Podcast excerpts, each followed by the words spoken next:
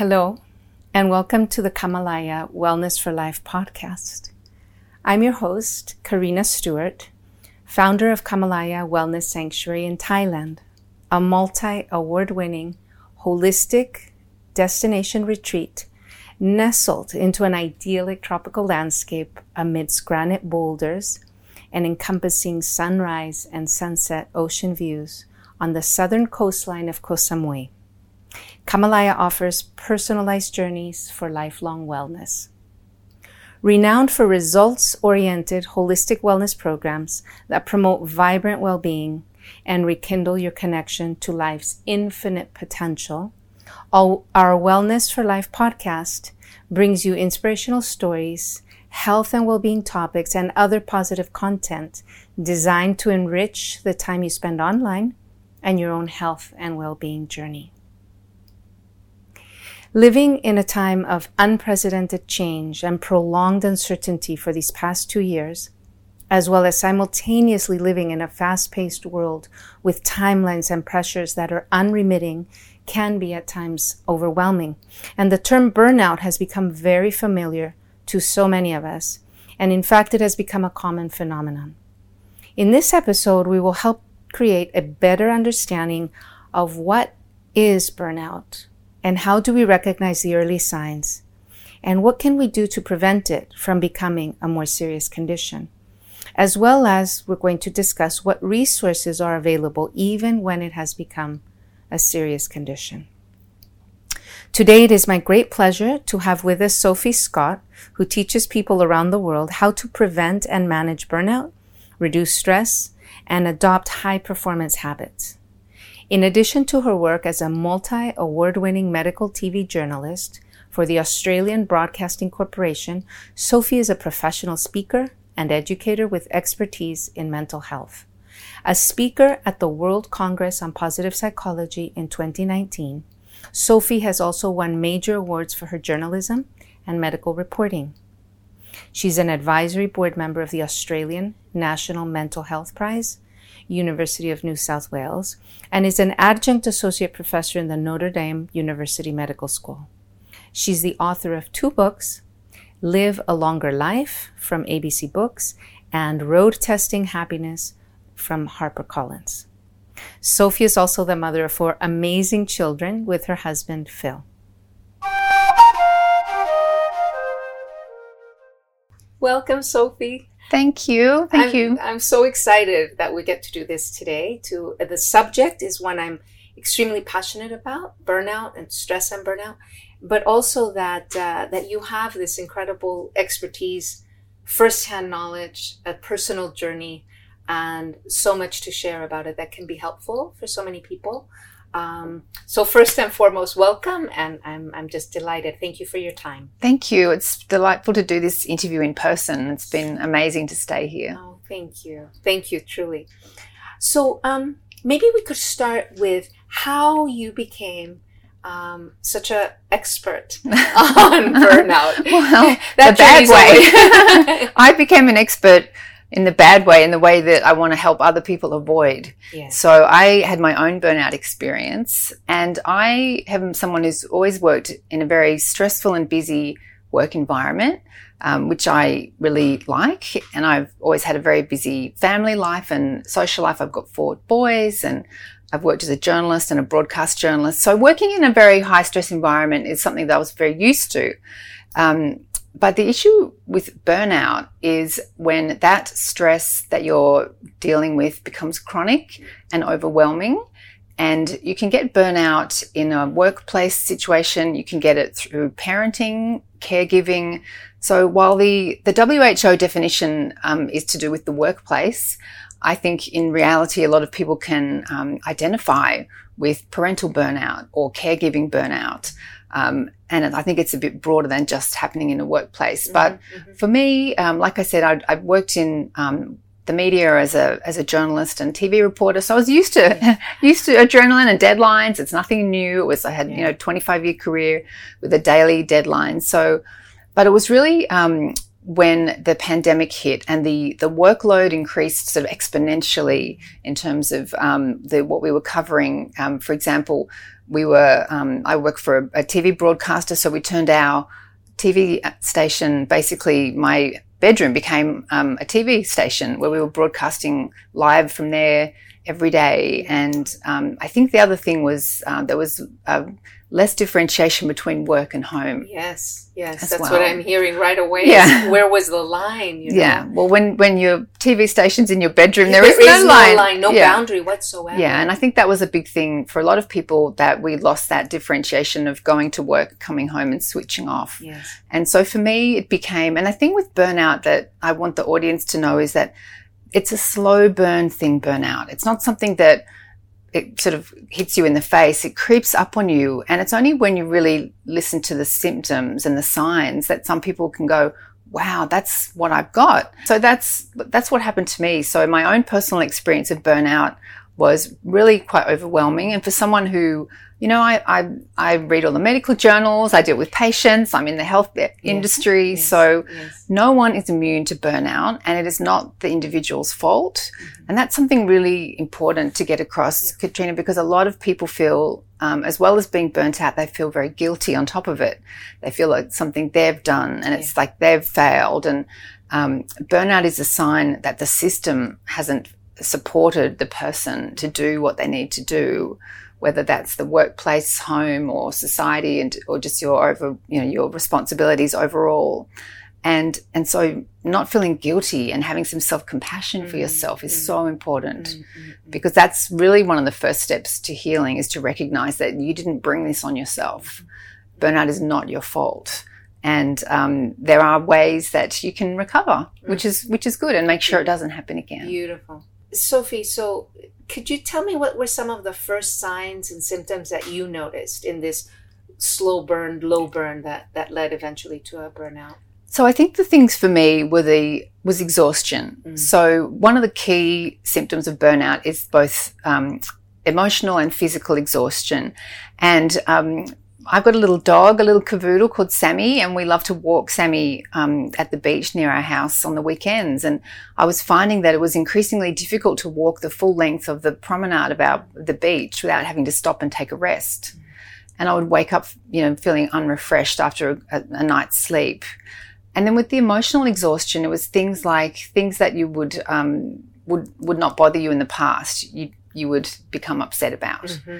So you, you, found it hard to keep things in perspective. Yes, yes. So those were some of the signs for me. And then the other thing that people don't realize with burnout is that a third of people with burnout will have some sort of cognitive dysfunction wow. in terms of their brains not working properly. Wow, I didn't know that. The, the prefrontal cortex, which is the part of the brain uh, to do with planning yes. and executive function, it goes offline. Oh my goodness. And you can't access it. And so when you need to be able to be making these decisions and you might be able to take in new information, but you can't retain it. And people often make, might make more mistakes when they're in burnout. Mm-hmm. And so cognitive dysfunction and that sense of that brain fog that people talk about, mm-hmm. that was something that I experienced mm-hmm. as well. Mm-hmm. And so that made me think that this is not just something I'm going to get over with a long weekend, having like, you know, taking the Friday off and I'll be fine by Monday. And what was the moment at which you realized okay, this is this is something more and I need to either do something or seek help, you know? So I think for me, it was definitely the physical symptoms because what burnout can do, and we'll talk about this, the impact it has on your nervous yes, system. Yes. But one of the one of the systems of the body that your nervous system governs is blood pressure, mm-hmm. and so for some people, their blood pressure will go very high, but for me, it was the opposite. So for me, my blood pressure plummeted. And I'm someone that has pretty low blood pressure to start with. Mm. And so what that led to was, um, and it, when it really hit me was I was, um, I was standing up and I was talking to some people and I started to feel so dizzy and that I was going to fall over into mm. this whole group of people. Mm. And that made me think this is not right. There's definitely something physically that I need to address here and, and find out what's going on. Absolutely. Coming back to the signs and symptoms, by the way, that must have been terrifying. I mean, to feel like you literally are about to lose control of your body and your balance and in front of a lot of people. Luckily, they're all doctors and nurses. Oh, so if I did, good hands. If I did fall over, they would have helped me. Yeah. But yes, it yeah. was, a, I guess it was a big wake up call that you know, stress, we think it's something that is quite benign, but when it's chronic and when it's ongoing, the impact on the body is is really quite severe, and we can talk about some of that. Yes, yes. So one, one of the things I, I, I mentioned to you earlier um, was that I had gone through a burnout as well in my early 40s. And I want to touch on some of the signs and symptoms in addition to what you were talking about. One of them for me that was really prominent was that my sleep went out the window. It didn't, I couldn't sleep. And I, even if I fell asleep at, at around 11 o'clock at night, I would wake up wide awake, almost in a panic at, at 2 in the morning. And you really cannot get by on three hours of sleep for very long. So then the next step was drink coffee, which I never drank before, right? To function, which then meant I had difficulty sleeping because the caffeine was in my system. And, and you have it, a vicious cycle. It's a vicious cycle, right? The biochemistry gets really mm altered. And another thing, I noticed the um, mental fog, but I noticed my memory mm. was just not, not there. there. And it would be so frustrating because I was paying attention, I was there, I was, you know, very alert supposedly, right? but actually not. My memory was not happening. And, and I couldn't remember from one day to the next things that were extremely important. And it was the startup phase of Kamalaya. Wow. So I know. Really I important. Yeah, yeah, really important. Yeah. And another thing I noticed, some people gain weight. Did you lose or gain weight? I look, most people gain weight, but I, I probably stayed pretty, I don't stable. think weight, yeah, that pretty stable for me. Yeah. For me, I lost weight at that mm. time. This was several years ago. I mean, I lost, lost. So everybody was very concerned because mm. I hmm. just was burning, burning, burning, and um, and I think the emotional reactivity was another telltale sign which you covered, um, yeah. um, the exhaustion. But I think sleep. That's what I wanted to highlight for people to recognize that for many, that's one of the first symptoms that something is not right because we are supposed to be able to sleep. Yes, you know? and and so that and with sleep, I mean, if you're not sleeping well, particularly that pattern yes. that you talk about of waking up at like two in, in the morning, you know, when we go through different phases of sleep, um, you know, if if everything's if you're feeling well, you should be able to sleep through That's the night right. without waking up and, and feel rested and feel rested and get sufficient sleep. You know, many many people when the cortisol levels get thrown off balance, one of the issues is waking up without enough sleep. And really like this jolt and not being able away, to go back to sleep. and sleep. not being able to go back. Yeah. then when the cortisol is completely depleted then a very different thing happens but yes.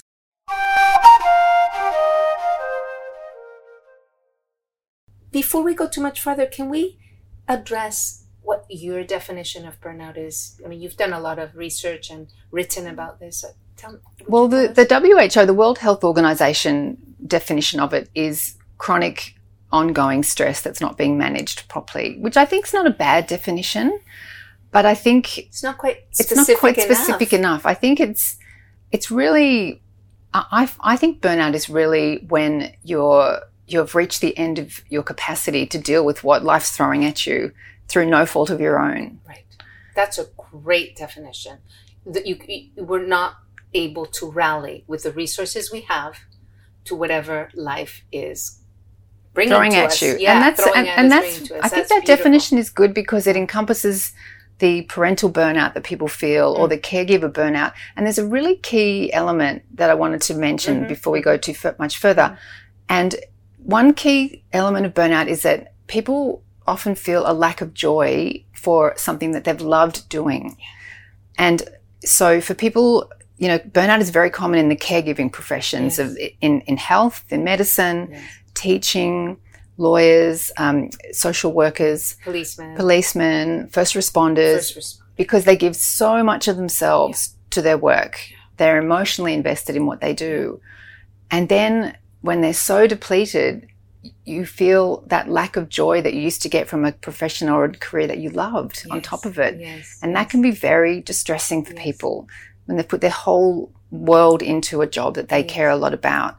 And that's another key symptom for people to keep keep an eye out for yeah. to see if they're less, you know, finding the things they used to really love and value about the work. And they call it in healthcare, they call it compassion fatigue, mm. particularly in, um, in in the more difficult parts of healthcare, mm. like ICU or palliative care, where you have to give a lot of compassion on a daily basis. And for some people, there's just nothing left in the tank.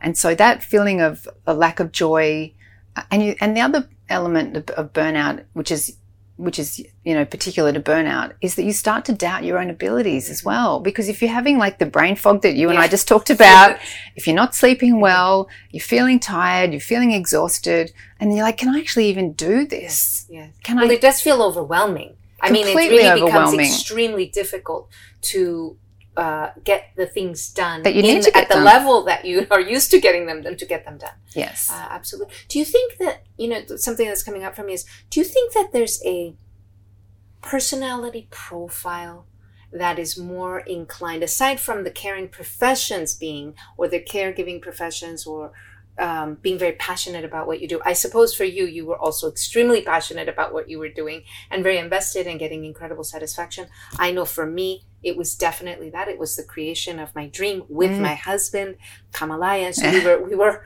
putting your life and soul and heart and everything soul into it. And yeah. so there was no separation between work and personal life. It all became one because it was my passion and I had never hit a wall. So I didn't know what that felt like. I didn't I had no sense of ever having had a limitation. Um, but do you think there may be are there certain psychological personality traits that are linked or associated with um, burnout? So, uh, yes, there are. And putting, I guess it's important to say that that doesn't, we're not apportioning blame to those people. No. I really blame is a word. I really Yeah. have to say this right. So no- no blame. no blame, No but- blame. but- Understanding. Yes. And exactly. So, but yes, because if you are people who tend to be um, high achieving, highly productive, um, tend to be people who suffer from burnout, often the best employees will burn out. They work the hardest, they're the most invested. But then also people who, like I, have a tendency as well, perfectionistic, want everything to be 100% Oh gosh, all the time. Um, you know, people pleasing, you know, what you want people to like you and you want people ask you to do something and you feel bad saying no.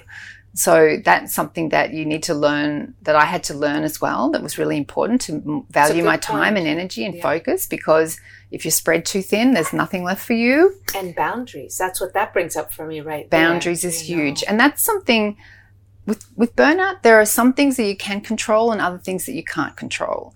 You can't necessarily control a toxic supervisor or boss, but you can control if you decide to respond if they send you emails at ten o'clock at night, whether you respond to that or not. Correct.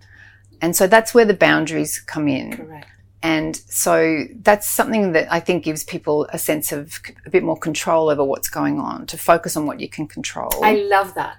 I love that. I think we all lose our bearings sometimes in terms of our emotional reactivity to situations that we really don't have control over. And I'm specifically thinking of myself vis a vis this unending pandemic. I mean, who would have thought it would be two years plus into a situation that's entirely out of our hands, uh, where governments have responded in a variety of ways, but in any case, outside of our hands. And we've all been impacted in different ways. And I know that that had a huge impact on my um, emotions, particularly because we are in hospitality and Thailand shut down for almost two full years until my husband one day was like, I just don't. I said, well, "You're you're you're doing so well," and I'm sitting here like, like burning up with my own emotions and reactivity. What is it? And he said, I have to preface it to say that he spent 16 years in the Himalayas being a yogic monk. Okay, so Serves him so well. it, uh, it served him very well because he said, Look, I'm focusing on what I can do something about right here and now. And for the rest, it's only a distraction. Right. It, it's a, it's a it's a, an amazing mindset. Isn't that Yeah. incredible? And he had the discipline Mm. and the training that he stayed focused in that way. So going back to that, you saying that, you know, there are things we can control and there are things we can't. Because you can expend a lot more emotional energy that you don't have if you're burnt out Exactly. on trying to control things that are outside your control. right. And you have four children, is that right? So you know you can't really control other people, including that toxic bo- boss. You know, Yeah, you can't. If you have a toxic boss, no amount of. I mean, I think it's really important for people if you are feeling burnt out and if any of these symptoms resonate, that you do need to seek support. yes, Because you, people in burnout feel very isolated. So seeking support and speaking up is, is really crucial. Yes. Um, and talking to someone who might be able to alleviate, if it's a, a workload issue, who can, they might be able to alleviate some of your workload. And the thing about personality type is interesting because Mm. often it's the high achievers who burn out and the bosses are not expecting that person to burn out No. because they've always been you know making the top sales or you know getting the best figures and and doing the best you know of a whole team and so if, if you're a manager it's important to help your staff if you want your staff not to burn out to make sure that you are keeping an eye out for not just the ones you know for, for everybody for really. them, for all of them absolutely. I i mean i really can understand that not only for myself but i think it's the high achievers and i said the ones who really care the ones who are really invested emotionally also in the in the work in what everyone's contributing and doing together. Um, and these are the sort of employees that you want yes but they're but the perfectionism is an Mm. interesting one because that is something that i can resonate with Mm. which i don't think perfectionism is a good thing Mm. I think caring is a very good thing. I think um, wanting excellence is a good thing.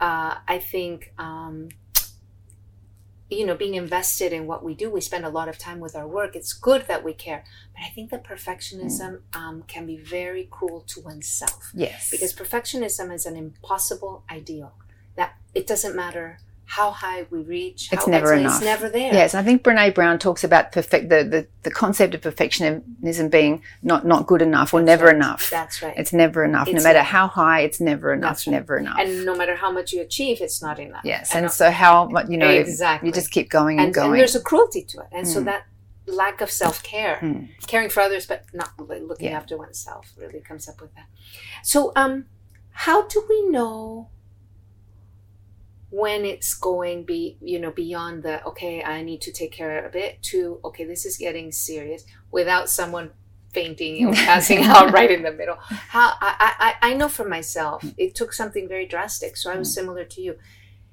Mine was life threatening um, and, and that's why i want to, people to understand wh- this is well beyond that Mm. what happened to me is because I wasn't sleeping enough and I was using caffeine.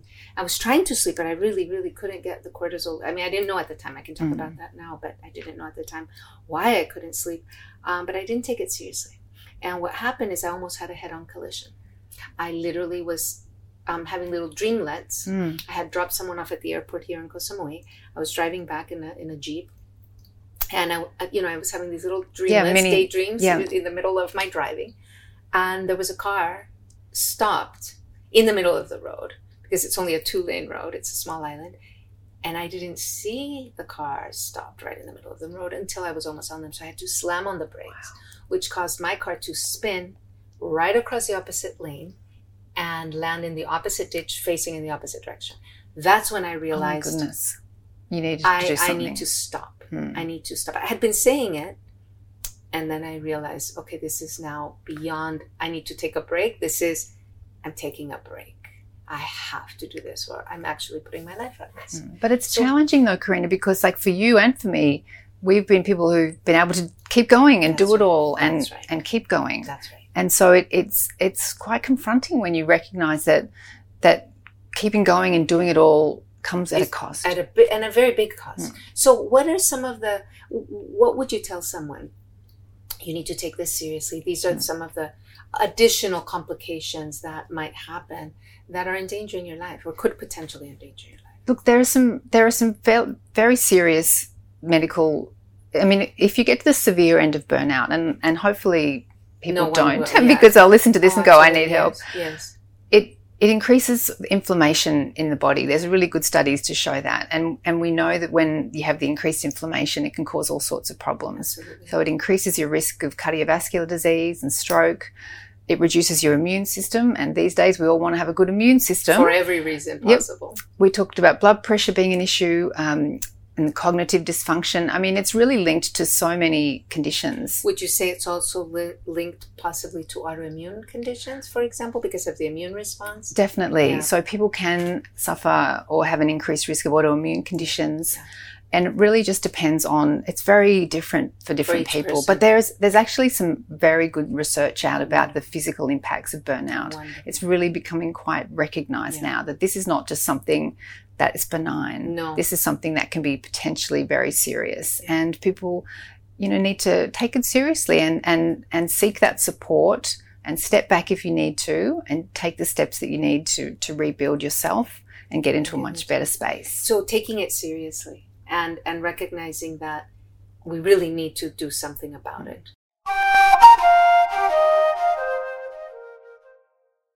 Could you tell me a little bit more how how your experience was because they are different. Of course, when the adrenal system becomes depleted, it's going mm. to affect the nervous system and mm. the immune system. You know, that's for sure, because they're all the three main systems.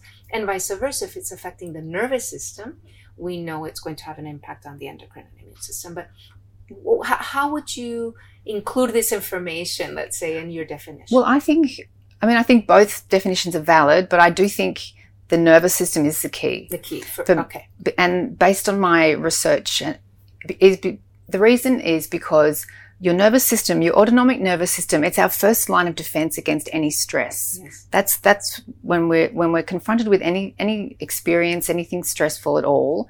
It's our it's our autonomic nervous system that's there, running sort of silently in the background yes, yes. that that reacts, and it reacts to threats, you know, perceived threats or, or real threats. Or real threats. And the if your autonomic nervous system starts to malfunction, like mine did, that's when you start to have all the problems with the blood pressure or breathing. You know, it, it, it affects, um, you know, the autonomic nervous system. It's a bit like, the analogy I like, it's, it's a bit like a computer mm-hmm. and, the, and the autonomic nervous system is the software sort of in the background. Mm-hmm. So you don't see those programs, but they operate. But if they go wrong, the computer stops working. Absolutely. And so that's what the autonomic nervous system is, is like. And it's the autonomic nervous system and the vagus nerve, which is yes. the nerve that runs from the brain down to the organs of the body, that that controls where you are in your autonomic nervous system and where whether you can move easily from one state to another. Mm-hmm. So a lot of people might have heard of like the fight or flight. Yes which is you know getting getting ready for action. The cortisol's released, and it, you know all these different mm-hmm. processes in the brain are switched on. You know, you it's like an animal ready to to flee a, yes. situ- a dangerous situation. And when we're stressed, you can easily get into that fight or flight. Um, uh, the sympathetic um, dominant dominant exactly.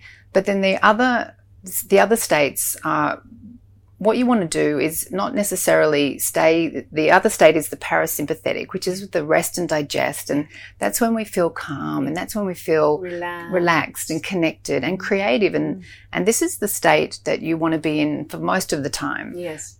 But we can't be in that state all the time because life, life takes over. And what we want to do is what Dr. Dan Siegel um, coined the term the window of tolerance, mm-hmm. which is being able to move easily between the different states of your nervous system without being stuck in one or the other. And in burnout, you can either be stuck in fight or flight, or if you really crash down into the, what they call the freeze state or the dorsal vagal, which is where you become shut down. Mm. You feel numb. You feel people with you know chronic fatigue can feel like that, and it's uh, similar to the way they describe like an, an, an animal um, who's frightened. They play dead, so they just yes. stop reacting at yes. all, and they shut off all important functions in their body. And it's not within our control in any way, shape, or form. That particular reaction, is it? No, these these things that happen. Freeze. The freeze response. Well, in fact, all these functions of the nervous system they happen precognition. Mm-hmm. It's the, the, way the brain um, you know, it happens before we actually think. Mm-hmm. If you, a good example is if you're walking along, just say you're walking along Camel not that, I don't know if you have snakes here, but if you see, uh, if you're in Australia. Well, yeah, I was going to say, we don't have Australian snakes in Thailand. in Australia, if you're walking along and you see, saw a branch or a twig and you thought, oh, that looks like a snake. So you don't have to think that. Your nervous system start kicks in already. It recognizes yeah. that, oh, that, that looks dangerous. Yeah. And your heart rate speeds up, your digestion slows down you're getting ready to flee and mm-hmm. run away. Mm-hmm. And that's before you've actually thought, I wonder if that's a snake. Your mm. body's already acting. Responded. And so the idea with rebuilding your nervous system from burnout is being able to move more easily between those states of the nervous system mm. so that if things do stress you, then you go, okay, I've, I've got strategies, I've got tools, I know how to get back to a more relaxed, mm-hmm. calm state. And ideally not get into the well the dorsal vagal state the really the the, the freeze state is often um, happens, and particularly if people have had trauma in the past. Yeah. It's very, very common. And it gets reactivated with different circumstances. And different triggers. Yeah. So the, the idea, and that's why I find the, the, the, research behind the nervous system so fascinating because it, it explains so much. I love the concept of co-regulation, for example, which yeah. is your your nervous system is affected by the nervous system state of the person you're with. Isn't that amazing? So if you're with someone calm and relaxed, then you become calm and relaxed. and isn't that true? It Don't is true, but this is the science It's to explain incredible. it. Yes, It's it's, just- so incredible. That's how social we actually are. We are biologically wired to connect and react to the people around us. yes, yes, and be impacted and have an impact on the people around us. I think it's beautiful, and we need to be aware of it too. Hmm. I notice that certainly with my husband and me. I can get very excited sometimes and he can be super calm and I arrive like a little whirlwind and he was like, whoa, whoa. And vice versa. Yeah. Sometimes it's exactly the reverse, you know.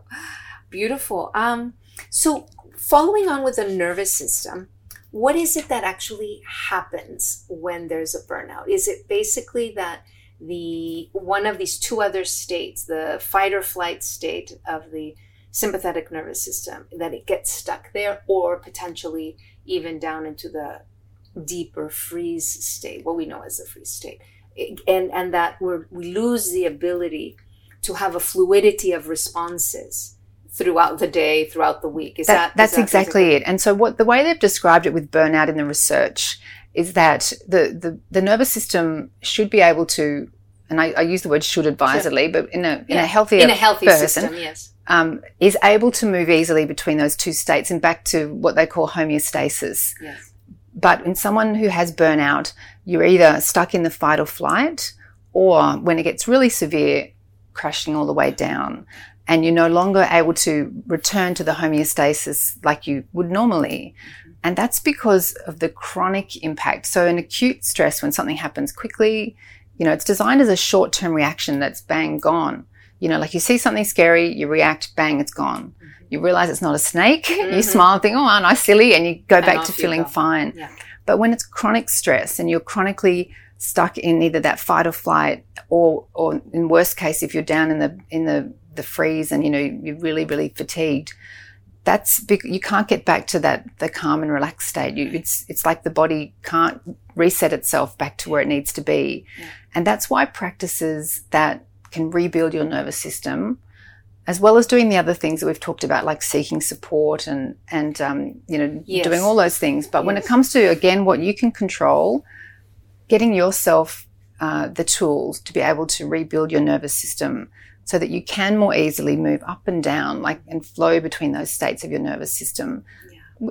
Because we need we need to be able to move between all three states. There's not that one's necessarily good and one the others are necessarily bad. The you know a normal human um, nervous system would would have all three going on at different points in the day. And It's like homeostasis in every other biological um, process, Process. in the body. We have homeostasis, Yeah. so that's how I'm envisioning it. Although it's not a duality or it's not binary, it, it has many states. So I think this is a good place to to ask you: How does one begin the process of beginning to regulate the nervous system? If that's the key, if that's the primary component and mm, dysregulated part of our um, body and physiology in burnout, how does one begin? So I think there's a, there's a number of ways, and but the most important and the easiest way is by using tools that are at everyone's disposal, and that's things like deep breathing techniques. So d- deep breathing, where your exhale is longer than your inhale, so you're stimulating the, the relaxation response. Um, anything that can improve what they call the, the tone of the vagus nerve, they call it vagal tone. So um, that can be like exposure to cold, so like cold cold showers, for example. I'm not a huge fan. Really? I'm not a huge fan, but it really does make a difference. There's good research to show that cold Okay. showers. That I did not know. That's new to me. I mean, I know it from yoga, but I did not know that it had that added benefit. Yes, cold cold water exposure. There's good research to show that can to boost Re- the vagal boost tone and and, and uh, help you regulate your nervous system. Um, things like yoga, m- movement, shaking. You know, you might Yes. notice animals sometimes. You might like my dog, Sammy, will get up and she'll just shake all over. Yes. And that's just resetting her nervous system back to homeostasis. And then she toddles off and does what she wants to do. Yes. So that's that's another thing. So a lot of these practices are very much mind body. Yes. So it's getting out of the mind and it's like focusing on what can you do in your body. Yes. to help reset your nervous system. Yes. And the thing about these sort of practices is that when you're in burnout, I, guess, love that.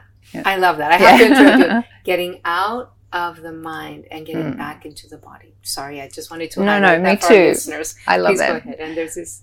I guess the one thing I just wanted to stress is if you're in burnout, probably the last thing you want is a laundry list of things to do.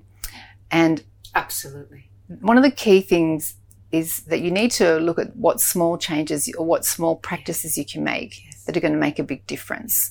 So that's why I've highlighted some of the things that, you know, just having a, a meditation or a breathing practice in the morning and at the end of the day, or doing some of these things like the, the shaking or the um, meditation or yoga, um, or even dancing and things like that have been shown to help as well. But doing what's in your your envelope of energy, I guess, because when you're f- feeling really tired, um, you may not be able to do it a, a lot. Yeah. But but even five minutes of or, or ten minutes of these small activities uh, each day will really make a big difference. For example, when when I was feeling really burnt out, I wasn't able to do much exercise. Yeah. Um, but I could do Tai Chi. I, I love doing Tai Chi. And so I Mm. found these um, these videos that were on YouTube of these uh, American senior citizens doing Tai Chi. I love it. and it was good motivation for me because I thought if they can do it, they're I in a nursing home. and, and it happens to be amazing. and it was a, For mo- the nervous a beautiful mind body practice. I could do it in my, you know, when I woke up and Yeah, yeah. and so I thought that what's the sort of easiest thing that I know is going to make a difference? Yeah. I know that there's, because I looked at all the sites and I thought these are the things that are going to work. Yeah.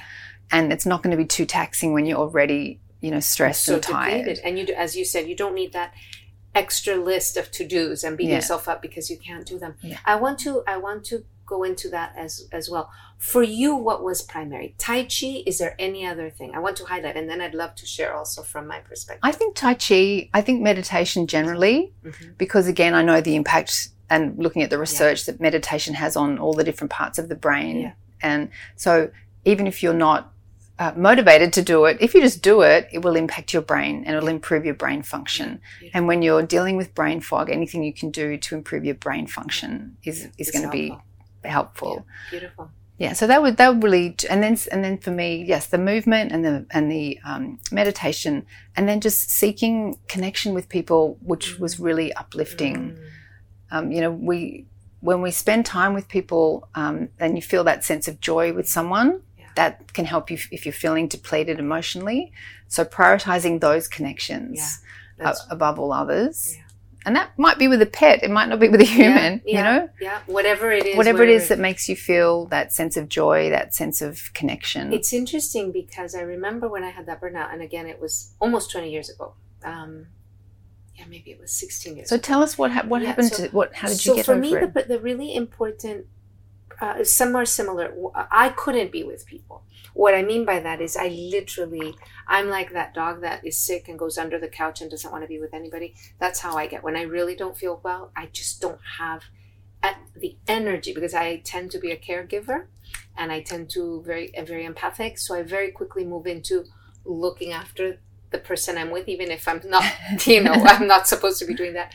So I I couldn't actually socialize much. I would talk on the phone to a few select close friends. I didn't isolate entirely, but I I do have a tendency, and I'm not saying it's a good tendency at all, um, to, but to avoid social interaction and sort of pull the covers over my head and so maybe that was a form of self-preservation, self-preservation. Yeah. For me, I think it was self-preservation. However, what I did do, which was amazing, is I the breathing practice I developed was combined. It was actually a whole qigong training I did with some amazing teachers who I think just I think they rebirthed me in a very literal sense. They probably did you rebirth your nervous system to Without a doubt. Yeah. without a doubt. And um, it, the the class and the course, and I kept doing intensives with them. So I, it was daily, and then we would do intensive where it was like four or five hours a day for ten days, and then again. Um, and it involved breathing practice, it involved qigong, and it involved um, shaking. So it's Okay, so funny shaking. because all of that was together. It was so powerful for me. Hmm. And the second thing, and, and it was essential. The second thing I did is I spent a lot of time in nature on a daily basis. I went on a hike. I could do the physical hike because it kept my mind from going crazy with the situation. So the hiking helped me um, sort of not not The, the busy mind, yeah, switch the off busy the busy mind. and yeah. the worrying mind and Mm. the anxious mind and the busy mind. It was these loops that I Yeah. couldn't quite um, get on top of. And so, but the hiking would help, and then I would meditate. So meditation was there as well. I have to say, I wish I had known at that time that less caffeine would have been better. So I wanted to mention that to you in in in in in terms of things to avoid. Mm. I feel that informing people that they really need to avoid caffeine as best as they can. As I said, I used coffee, which I had never used. By the time I was actually recovering, I, I used green tea, but I, I, I didn't, how can I say? I knew that caffeine wasn't great for me, but I didn't understand really that I had burnout. So I didn't know how important it was to actually avoid the caffeine, any stimulants, Yes. actually, for that matter. What are your thoughts on that? Yes, look, I think caffeine needs to be used very carefully, and most most of the doctors that I've spoken to would probably say that caffeine, because of the impact it has on your sleep, that if you are going to have any caffeine, you definitely have to have very maybe one cup of tea or one coffee, and that's it, and make sure it's before lunchtime right. because it does stay in your system, Yeah. you know, and Has a six hour half life. yeah, it's it stays in your system for a long time, and even people who think that caffeine doesn't impact them when they've done studies and looked at what what's happening in the brains with those people when they sleep, they don't get into the the deep wave sleep Yeah. as as easily. Yes. So it is having an impact, even if you are able to sleep, you're not getting that restorative sleep. Exactly. That's So- a very good point. So I would definitely say to people to to limit caffeine, if not if not get rid of it altogether, Yes, and yes. try to choose you know other things that are. I mean, but it's challenging though because for, you're so tired and so lacking in energy that you want anything to lift you up. But exactly. a it's lot a of- cycle that I mean it really for me not to have green tea would have been I would not have been functional. Yes, And I, I felt like I can't be completely so people like have got to do what they what they what they need to do to Yes, get through the day. exactly. But um, any of those stimulants are going to um, just put more put more stress on you. But you but you do need to, I guess, be able to function in some way. So I, I think it's it, it's it is good for people to hear that you can recover from burnout because when you're in the middle of that. Often people have to take leave from their job that they might love, or they might have to give up their job altogether. Did you take time out? I'm wondering. So I took a little bit of time out, but um, it was right in the middle of the pandemic, and so I was covering the pandemic for my network. So it wasn't like I could just say I'm going to have six months off. I'll see you later. Um, so I took a little bit of time, Oh, but like a couple of weeks. I just took a few weeks off. Wow, But um, you're a strong lady. but I, I have managed to. I did actually cut back, and now I have Wednesdays off. So that was a boundary that I put in place because I felt, even if my work week was very busy, that if I had a middle of the week just to sort of reset things and then make sure that I was Yeah. making time for doing things that I just talked about, like those Yeah. connections Yeah. and and um, sort of practices that were really uplifting. That uh, rather than working, you know. Five days a week and sort of long hours. and then only have only having the weekend. That I mean, I have. I think having a Wednesday off is brilliant. I really do. And the other the other thing that's important for people to to think about is, you know, when it comes to boundaries, often if you are someone who is high achieving, Mm. you know, you want to do well and so and you are very, you know, good at your job, that the first thing you'll do when you wake up is start thinking about work. But if you can just delay that for a little while and put some of these practices into place, Yeah. Um, you know, give yourself that gift of just, you know, some time for you at the at the beginning of the day, ideally in the middle of the day and at the end of the day. And if you can set up those rituals and and set the sort of, you know, a time just for you to do these things, then you will end up feeling so much better. And even if when you are working or you, you are busy during those other periods, you, you will at least set some time aside that it's, it's, it's your time Yes. and doing those beautiful practices where it's, you know, about, about you. Yes, yes, absolutely. Do you think that once you have experienced a severe burnout, do we fully recover? I think it's something you have to commit to every day. Yeah.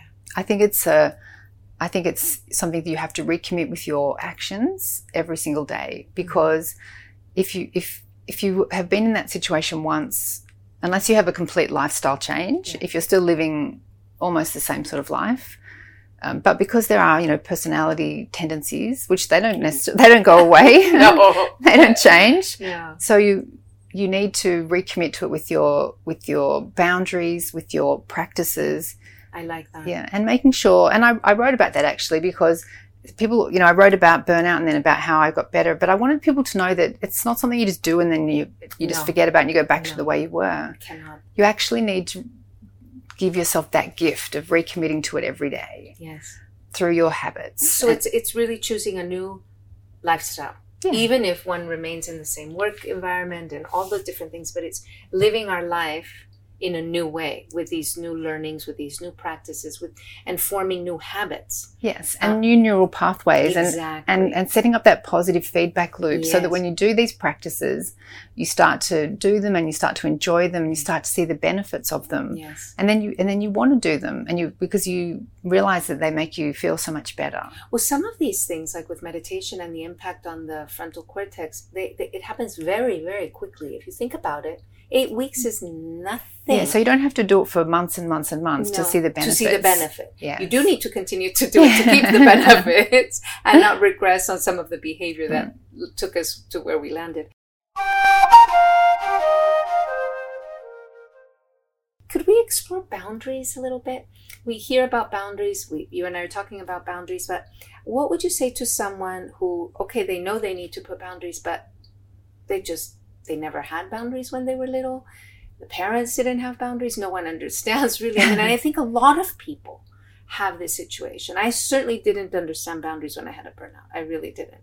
And I really have become an expert. I think I have a PhD on boundaries with Kamalaya. I had to learn. Mm. Um, what would you say to someone about trying to learn and develop good and healthy boundaries? Well, I'll give a good exa- a good anecdote in the Mhm. book that I just read, which is Michelle Obama's book, Oh, Becoming. yes. And so when Barack Obama became president, they won the White House, and she was going to become the first, the first black first lady, which was a huge honor. Huge. But she also, he, her and her husband Barack had two little daughters, a five-year-old and an eight-year-old, Sasha and Malia, and she was so disciplined in her boundary setting that she said to the White House, I can only do my first lady duties three days a week because the rest of the time I need to be there for my children and I want to be able to do both. And so she knew that if she had done the first lady job five days a week, then it would be someone else coming to meet the kids when they got home from school. And given it was such a, an ordeal moving into the White House, she wanted to be there for them. Yes. And so that to me shows that, you know, even with an opportunity like that, Exactly. she she thought I need to put boundaries in place over and it's about protecting your time, energy and focus. Yes. And those three things are the most valuable things that we have mm. our time, our energy, and our focus. Mm. But they're often the, what we give away easily, or we're not intentional with our time and energy and focus. And so I think that's a bit of a touchstone story for me mm. now to think about love it. To think about, you know, even an amazing opportunity that she was given, she she knew that it was so important to put the boundaries in place so she could be a good mother and a great first lady.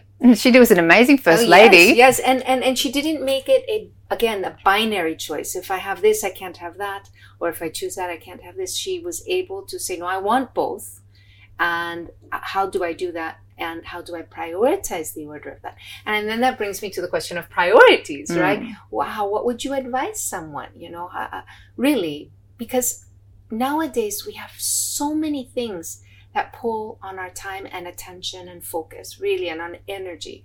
And they all seem important. I mean, to many of us. So for someone, I just, I'm, I'm so thankful that I grew up in a very simple era Yeah, in the me too. 60s in the countryside in Mexico. And I got to experience a simplicity that has guided me and I return to it. But what, what would you say to someone? How, what, what compass should they use for their priorities? How do they do that? Because it's important. Otherwise, creating boundaries is an, an impossible task. I guess the important thing to think about is is being intentional with your time and energy and focus because so so much of what we do is not intentional.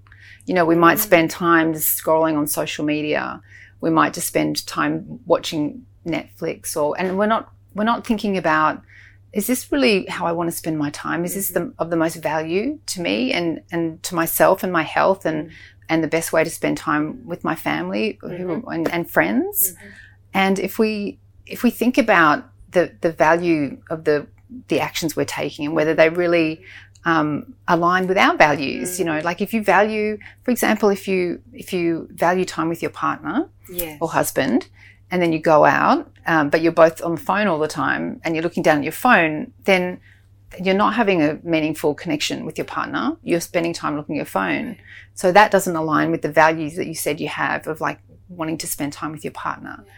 And it's easy to fall into these traps. So it's not about criticizing people for no, doing this. No, no, no, absolutely not. But it's thinking about because it, it's very easy to let things get away with from you, particularly if you're pulled in a million different directions. But we we all have, you know, you know, they say, you know, everyone has the same 24 hours a day. It's how we spend that time, and and making sure, particularly if you're if you're working or you're a working parent and you have lots of responsibilities, that you spend time doing the things that are going to be meaningful for you and meaningful for your family and your partner. Because at the end of the day, nurturing those relationships and those connections, that's what that's what makes life worth living. And that's you know not oh, necessarily so much. Yeah, so. that's so what we need to focus on. And do you think do you think that changes at different stages in life? You know that our priorities to be social sometimes. I, it was interesting. I, I I was always social. Then I became more focused on what I was trying to get done and then I've come back to social, right? So there, I feel like it's a phases and stages of life, and where I could be more social or less social depending on other commitments, career, work commitments, like this project. Definitely. um, do you think those that um, the social component maybe is one of the primary ones, and yet when you feel burned out and it can know, be challenging. You, it's interesting. You're really making me think because that was one that I couldn't manage. I just couldn't manage. I had to pull back, back, to, yeah. to, to resource. Mm. In fact, I, I, suppose maybe I'm a little more introverted. Some people get energized being with other people. Some people get more depleted. I think if you are in burnout, though, it, it can be very challenging to having to put energy out there and even have like conversations and make conversation with people when you don't have much left in the tank. Yeah. So phone was okay, but the, the mm. effort of planning a get getting together there. was yeah. no, yeah, you know, yeah. And that's that's the that's the time to show yourself some self compassion yes, and go. Yes. You know what? At the end of the day, you, if you want to be the best version of yourself for the people you care about, you're better off to conserve your energy, look after yourself, and then and get better and rebuild and then you and can spend which come is back exactly, out. It's exactly how it was for me. As soon as I had restored and mm-hmm. replenished mm-hmm. enough, I was ready to see people and friends and reconnect. Again, I didn't disconnect completely, but it just was shrunken down to the bare essentials. I have another question regarding the profile. Do you think men and women both suffer from burnout equally, are equally susceptible and prone to burnout? or do you think um, one over the other or do you think either of the two um, recognize it more easily than others or just I, am curious about yeah it's interesting it's interesting the the research doesn't suggest that it's more common in in, in either. on either gender okay. i think i think women certainly particularly if you're uh, like a, a, working parent i think a working parent of any gender is is susceptible to burnout if you're if you're working and you've got you've got kids at home, you're trying to run a household and and have a job. Um, you know, we found in the pandemic in particular, oh, when it was yes. a lot of a lot of the times women were taking on the homeschooling as well as trying to work, and so that definitely would have increased their risk of burnout. Yeah. But I think, and I'm noticing that that more men are coming to write about being burnt out, that, that men are actually uh, coming out and saying, I, I've either been through it or I'm in it or I've recovered from it. So I don't think it's something that um, is solely in the purview it's of women. gender specific. I think it's something that affects anyone who, uh, you know, cares. Gives it all away. Gives it all away. And, and men and women can equally do that. And particularly in, in professions like, like healthcare, um, I've, I've definitely seen burnout in a lot of male doctors. Yes um, who are, you know very giving and you know give their whole you know emotional, intellectual, physical um, demands to a, a, a, job like being a, a, doctor, and then there's just nothing left yeah. for them, and that can be devastating because they've put in 20 years of of study to, to get to that point. Yes. So I think, I mean, I think it's good that it's not something that men or women are shy about talking about now, which is really good. That's wonderful. Mm. And I noticed here at Kamalaya, uh, but I was curious what your experience was. Uh, both men and women come equally um, with burnout Mm. and needing to spend longer than our average guest because they know that they need to take more time with it. Which is, I'm at least really happy to see Mm. that they know it's not. It's not gonna- it's not gonna be three or four It- days. No, not at all. When I had to take a break, I thought I was going to take one month, and I, I spoke to my husband and I said, "Please, I, I, I feel terrible that I have to even ask you for this, but I'm going to ask you for something, but you must say yes." There's no option. And I was cr- crying, Mm. and I said, "I have to go away for a month," and I, I feel so awful that I have to leave you with this enormous project. It was a startup, you know, and but I, but if I don't, I, I actually think something really, really terrible besides a head-on collision might happen. and were there certain things that you m- made sure you did when you came back, given you came back to the same environment? My sleep, Right. my sleep. I prioritize made that. I had such gear to sleep, an eye shade, a noise reduction, uh, a little heating pad, supplements. I mean, my husband took photos of me just, just in, in jest because he, at, at the time, he was so exhausted. His snoring was as loud as an elephant snoring. It was sleeping. unbelievable. No, and we, and we didn't want to go into separate rooms, so I had to prioritize my sleep above anything else. It was my sleep, and then was breathing. Meditation was even secondary to the Mm. breathing. The breathing was the thing that uh, reset my nervous system on a regular basis, twice a day. But if you're if you're sleep deprived, you, the breathing you would not have been able to do the breathing properly. So you need that day. good restful sleep. Exactly. Wake up able to do the Yeah, practices. absolutely. And I find that I'm able to meditate, um, quality meditation, if I do breathing. Mm. Um, when I'm stressed, when I'm, you know, approaching, I, I have thankfully have not had a second burnout, thank goodness, and I hope I never will. But, um, but for me, meditation was easier if I did breathing practices. Otherwise, it was very.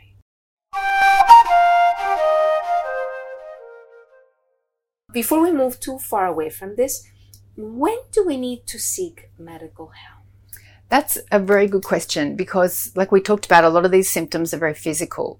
So I think if you're having any of the symptoms, like for example, um, with burnout, people can have heart palpitations, they can have shortness of breath, um, they can they can feel their mood has changed. So I think it's really important to rule out things like heart disease, uh, like respiratory issues, like clinical depression, because if you've got those things, you need you need to make sure you don't have those things, and then you rule those out first, Yeah. and then then you can treat burnout. Yeah. Because if you have obviously if you've got those issues, they need to be addressed. Absolutely. Um, that you know obviously potentially life threatening. yes. And so I think going to see your doctor with these symptoms and just saying, I want to rule rule out these other things first, but then, you know, let's let's get a handle on, on what we can do to try to make things better. And but um, and people shouldn't be afraid of seeking support. Like I said before, people you can feel very isolated when you're burnt out. Mm. You can be in a whole team of people and still feel like you're the only one going through this. So it's really important for people to seek support, whether that's support at work or if it's you know Family and family and friends. friends Yeah. um, they're, they're medical professionals to to build a team to help them to get better.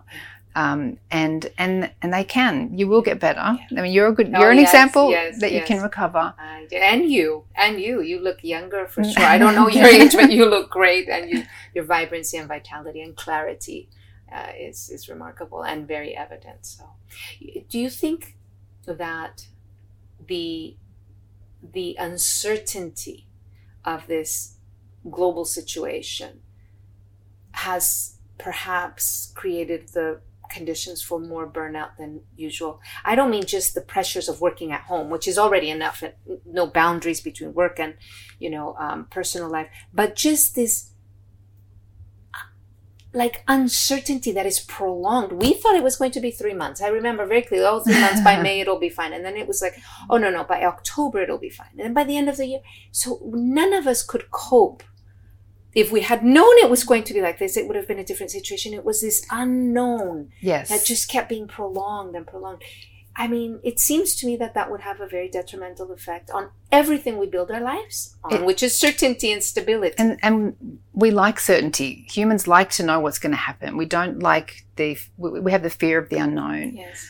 And I think it, it breeds a lot of anxiety and concern because, you know, you, you think you think we think we know what's happening in the world and then bang something like this happens. So it does make you reconsider a lot of things and it certainly adds a lot more pressure, yes. you know, um, in terms of, you know, just the, the general anxiety levels that people have had from, you know, the fear of, of, of, of getting sick, the fear of someone they love getting sick, the, the, the fact that if you if you'd asked us five years ago, would would we be in this situation? No one would have imagined that we No. were. This is not part of our experience, and so it is quite challenging to deal with. And I'm I'm sure it, it's definitely led to more burnout, and it's led to people thinking about um, con, you know considering their lives and thinking, how do I want to live my life? And if you're feeling depleted and overwhelmed and you know, a lot of people uh, are thinking about, you know, changing careers or wanting to ha- have a better quality of life. You know, for some people, they've spent a lot more time at home, which has been a good thing. Exactly. And for some people, For it's some been a really been good thing. fantastic. For other people, it hasn't been a good thing, but depending on their circumstances. But for some people, um, it's been a really good thing, and they've been able to spend time with their family that they would never have had before. And uh, but yes, it's certainly it's been a, a sort of pivotal moment in history, and it's it's been a pivotal moment for a lot of people reevaluating the type of life they want to live. Yes. Yes, Yes. really. Priorities again. Yes. Reprioritizing, refocusing, re-intending how they want to live their life, which is very interesting. Everybody's going to have to adapt around that in every way, which it's a very good thing. I think these types of things that wake us up It is a wake up call. uh, are, are very, very important. And there's, you know, there's studies in the US showing that 50% or more of some some workforces are saying that they're burnt out. Certainly in healthcare, the rates are even higher. I have two friends, wonderful, beautiful human beings, psychologists, and because of how busy they've been in this period, they've burnt out. Hmm. Really. And that's the, that's the that's the tragedy, I guess, that for people like that whose knowledge and wisdom is so in society needs. yes, so much so. Um, so we need that those people. We need people with knowledge and skills and talents and gifts to to look after themselves, so that they can be there to, to help others and to be of service to others. But But, you have to look after yourself first. But they find it so difficult to turn away um, potential Mm. patients, right? Clients, patients who are really in need right now. yes, because of the situation. So it's it's fascinating. So in that vein, Mm. in in on the theme of helping people help themselves, and again without blame, but just like what would you recommend? What are some of the best daily practices that you have personally found most helpful that people could adapt, adopt, excuse me, um, to keep mentally healthy and well and resilient? Well, one thing that can be really useful is to do a stress audit. So, really, just take a few moments to, to, to sit down and write a list of the things that are causing you to feel stressed. And that can be uh, intrinsic, so things that you know you're worried about yourself, or extrinsic. And think about how you might be able to manage some of those. It could be delegating things. It could be, um, you know, whatever those stressors are. To think about how you can, How to manage them? in a practical sense, mm-hmm. again, Yes, focusing on what you can control. yes. So that can be that can be quite useful from a practical point of view because mm-hmm. if you if you're feeling burnt out, you can often feel overwhelmed. And and if you if you actually write everything down and go, okay, here are some things that I can put off, I can delegate, I can get rid of, I can say no to, mm-hmm. and then you're left with a smaller smaller list. So that's not a bad thing Beautiful. for people to do. But then I think I, I still bring it back to the mind body practices. I think once you've s- seek support from, tell people how you're feeling. Yeah. Don't don't feel suffer in silence because people will want to help you to feel better. Yeah. So seek support from your family and friends and your your colleagues and your supervisors and let them know that you're you're not feeling great and that you know you want to get some support Yes. and then recognize that again the things that are in your control are how you spend some of your waking hours and when you can find those pockets that you can put some time back for yourself and Yes. rebuild your nervous system Yes. and and also recognize we talked about connection before and recognize that there are some people that when you see them you come away feeling so energized and, and full of life and it's almost like you're lift uplifted and they're the people you need to be spending time with and conversely there might be people in your life that you come away feeling de- absolutely depleted Absolutely. and as for your own self-preservation you need to if you need to say i just for the short term i can't be with those Yes. people Yeah. then you have to do that Yeah. for yourself Yeah. It's funny, you're touching on something that was running through my mind right now, which is I was remembering how important it was for me when I went through what I went through to be super selective of any music I listened to. Music that made me sad. Definitely forget not. it. Yeah. Forget it. Um, anything I watched, movies, when I would get invited to the movies, I could not watch thrillers, anything that made me feel anxious, fearful, You're, because you can be very highly sensitive. You become more highly sensitive. and and why i needed things that made me i needed a restoration of the Mm. happy feel good Mm. um, so you need some beautiful, you know, music, music. and smells Yeah. movies that are inspiring stories that are uplifting I, I, you create a bubble for yourself but you need it yes. and then you realize well why don't i keep that environment and that Anyway. basically it changed me in Yes. my selection Hmm. of environments and um, and what I create around me. And again, we can't always control it, but to the degree that we can, we can choose environments that support us to recover. Yes, so and, and that's why it's so important to think about the inputs to your um, life. So whether it's like you said, the music you listen to, um, the the TV shows, the media that you're consuming, um, the books that you're reading. Like, I find something that's so uplifting for me is to read about other people's lives, like the Michelle Obama Yes. book or other people, because you learn from experience, you learn from other people's wisdom Yes, in a positive way. Yeah. And um, and so and then if if that makes you feel better, which it will, then you need to recommit to doing that on an Yes. ongoing basis because it's your qu- quality of your life is so important. It's Mm. not just about living life; it's the quality of that life. Yes. And the quality of the life is your life is generally made up by the, the habits that we we build around us. You know, most of our most of the things we do, eighty percent of our actions are automatic. We're not actually thinking about what we do. So you need to make these practices that we've talked about. You need to make them automatic, Mhm. so you don't have to actually think about it. You just do it. Mhm. And that's why rituals are good. So as soon as you wake up, you do the breathing practices. As soon as you, just before bed, you do another breathing practice. So it becomes habitual. Mhm. And that makes it easier for the brain to, to want to do it because you don't have to think about it. You don't have Mhm. to choose it. You Yes. just do it. It becomes a habit. yes. And once it's a habit, it's no longer You just the, do the it. willpower issue. exactly. So along that um, willpower, you know, in the beginning it is willpower, and one of the things I learned along the way was that really when you want to change habits and you're going to have to use your willpower, choosing one habit at a time is really really important. Start important. very small. Yes, start very small, and because what happens is many of us. Especially high achievers and perfectionists want to do 10 at a time. You know, so I want to turn everything upside down. And of course, that's just setting us up to be very frustrated, be very tough on ourselves, and Probably often to fail. Mm. Often, often, at least fail on nine out of those ten. You know, if we keep one, we're lucky. So um, I think that's important. That and and also that with willpower, as you said, to make it as easy as Mm. possible, right? You know, so that it just really there's no choice. The gap. Yep.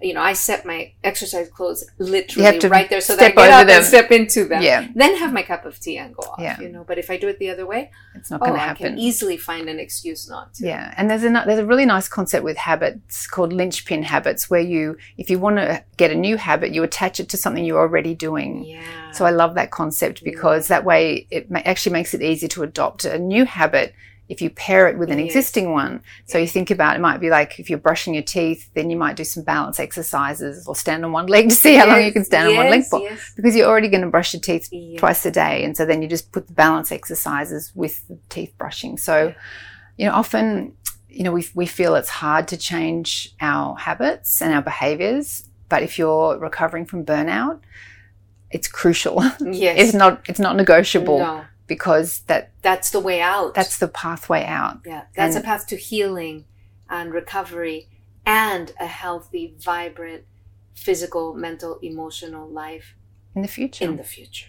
It, it makes the future bright. But if we don't embrace that new life, those new habits, it's going to be a bumpy ride. I mean, I had to really commit myself fully. I'm sure you you there's that moment where you know this is this is for life. This is not an option. Exactly. This is a change of life now. And you it's also good to think about why why you want to change and think about the people in your life that you really care about. And you want to be the best version of yourself for those people. Mm. So if you don't want to do it for yourself, do it for them. Yes, yes. because um, you know we all have people in our lives that we love and Mm. cherish, Mm. and um, we need to preserve our energy and our vitality and to be the best version of ourselves for those people. And your relationships are so crucial to a good quality of life. And Absolutely. And if we if we can't bring the best of ours of who we are forward, mm, that's not helpful to anybody. Actually, I mean, it's it's running other people down. yes, You know, and- and it's not their responsibility to to take care of us in that way. yeah so looking after yourself is is really important and and i hope that some of the things we've talked about people do take on board because it really will make a difference Yes. i think Even one. Even one practices. just one pick Yeah, pick one. The one that appeals to you, that you feel more joy That- when you think of you, doing. yeah. That's the one. Go for Mm. that one. You know. When you said dancing, I was like, ooh. and especially now, you know, where our life expectancy is longer, and you want a good Uh, quality of and life And you want a good quality of life. You know, right, right to the very end. Let me ask you one final question, Sophie. Is there anything that you feel you would really like to share with our listeners that we haven't discussed yet? I mean, I think the one thing I would say is don't be afraid to share your story and how you're feeling mm-hmm. because a lot of people I know who've been in that burnout situation have felt very shamed because they felt like it was their fault. And I want that person to know that it's not their fault, Yeah. okay? And there are ways that you can feel better. And whether you have to change some things in your life or modify what you're doing, being healthy in a physical and emotional and spiritual and every other sense is the most important thing.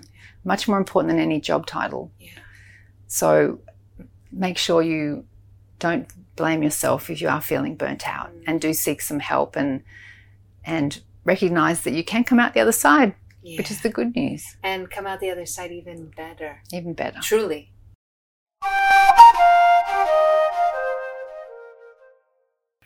Thank you so much, Sophie. I so appreciate you taking the time to engage in this conversation with me today. This has been very informative for me, and I trust our listeners also have felt inspired and better resourced on their journey to health and recovery from this insightful discussion. To find out more about Sophie Scott and her books, Road Testing Happiness and Live a Longer Life, please visit her website at www.sophiescott.com.au. To learn more about Kamalaya's stress and burnout wellness programs that are available online and at our wellness retreat on Koh Samui in Thailand, please visit our website at kamalaya.com or kamalayaconnect.com. That's K-A-M-A-L-A-Y-A dot com or K-A-M-A-L-A-Y-A connect dot com. As always, we welcome your thoughts and feedback on our podcast. So if you would like to share anything, please send us an email to info at kamalaya.com with the subject line Wellness for Life podcast and let us know if you have any special topics you would like us to cover in the future or whatever areas you would like to hear us discuss in more depth. Thank you so much for listening and please stay tuned for more exciting podcasts every month. Bye for now.